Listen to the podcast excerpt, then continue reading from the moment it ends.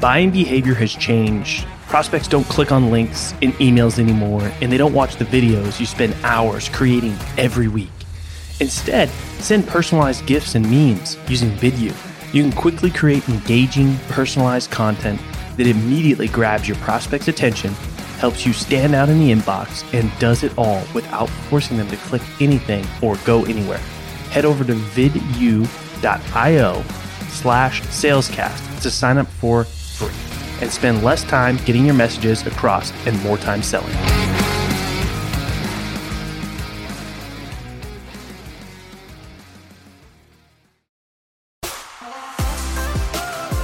My name is Colin Mitchell, and welcome to Sales Transformation, a daily podcast with the best moments from the most respected people in the sales world. The goal of this show is to give you a daily dose, weekends included, in 10 minutes or less to help transform the way you sell.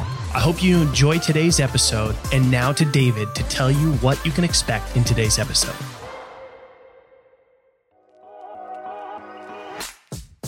Well, you only get good people if you do good yourself. In this episode, Colin talks to Nigel Green and discussed why it is important to actively search for the best talent by looking outbound. And when you're doing inbound, compensate your referring employees fairly. Learn more about this in the latest episode of Sales Transformation from my own experience, some of the best people I've hired have been people that I sought out. You know, I, am so I'm not scared it, to go outbound on looking for a good sales rep. So the, the best talent is found being busy and productive at someone else's company. Okay. So let's, let's, that's an unmutable truth. Now, w- within that truth, one of my favorite sources is going to my customer and saying, who is the best sales rep that calls on you? And I don't care what they're selling you. Who gets your attention and tell me why? And will you introduce them to me? And if I had them come work for me, would that be a good outcome for you? And I cannot tell you the amount of free referrals to mm. really good salespeople from my customers. Wow. That's, that's a nugget right there. I, that's something I've never considered. So, I mean, and, and, and you're getting, the you're getting the reference from the right source, right? Like, you know, if you ask people on your team, you're probably going to get some some decent recommendations, but you know, maybe there's a recruiting bonus in there. There might be some other, you know, initiatives. Might be a friend of theirs. Like there might be some some other things going on there. But to ask a customer that's you know clearly had a good experience and deals with sales reps on a regular basis, who would be a good addition to your team? I, I can't think of anything better than that. Well, and then you talked about uh, asking your, you know, asking for an employee referral, and and I talk about this a little bit in the course and say that the reason why the re- employee referral program why most of them suck is because the bonus isn't worth your employee's time.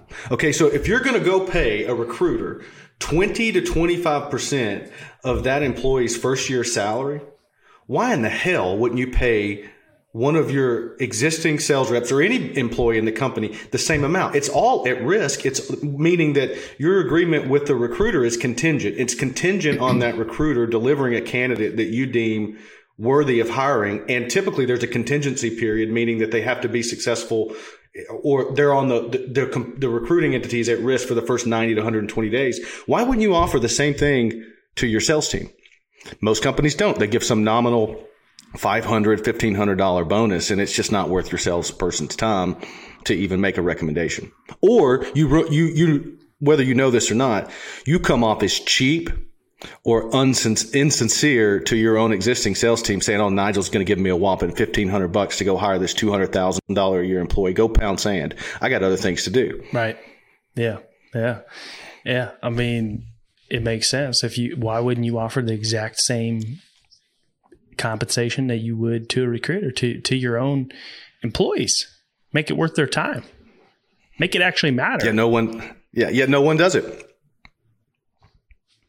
All right. So we talked a little bit about the things that people can do to prepare, right? And, and, and one thing that kind of stuck out is I think a lot of people don't prepare and skip some of these steps because, you know, maybe they're rushing things. You know, they're they're they're feeling pressure from investors. They're feeling pressure from the board. They're feeling pressure because they lo- they made some bad hires and they feel like they need to quickly replace those.